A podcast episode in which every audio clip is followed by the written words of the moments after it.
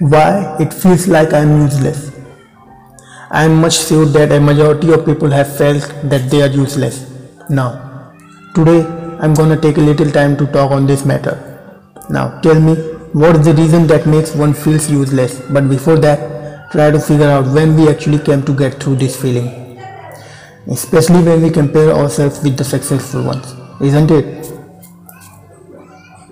The problem is that we start the comparison without or you can say on no basis. That's what brings the trouble and anxiety. First of all, we should consider that not each and every one is made for the same thing. We all are made for some different things. So we all should try our best doing what we can.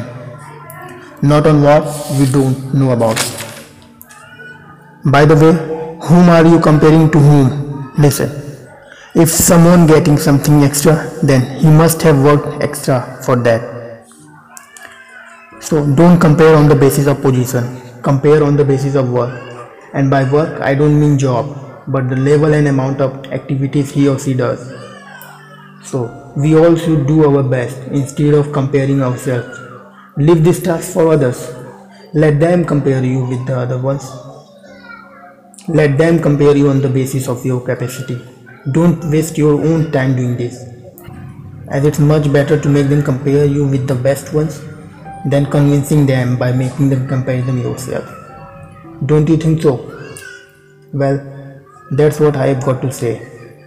Thanks for listening.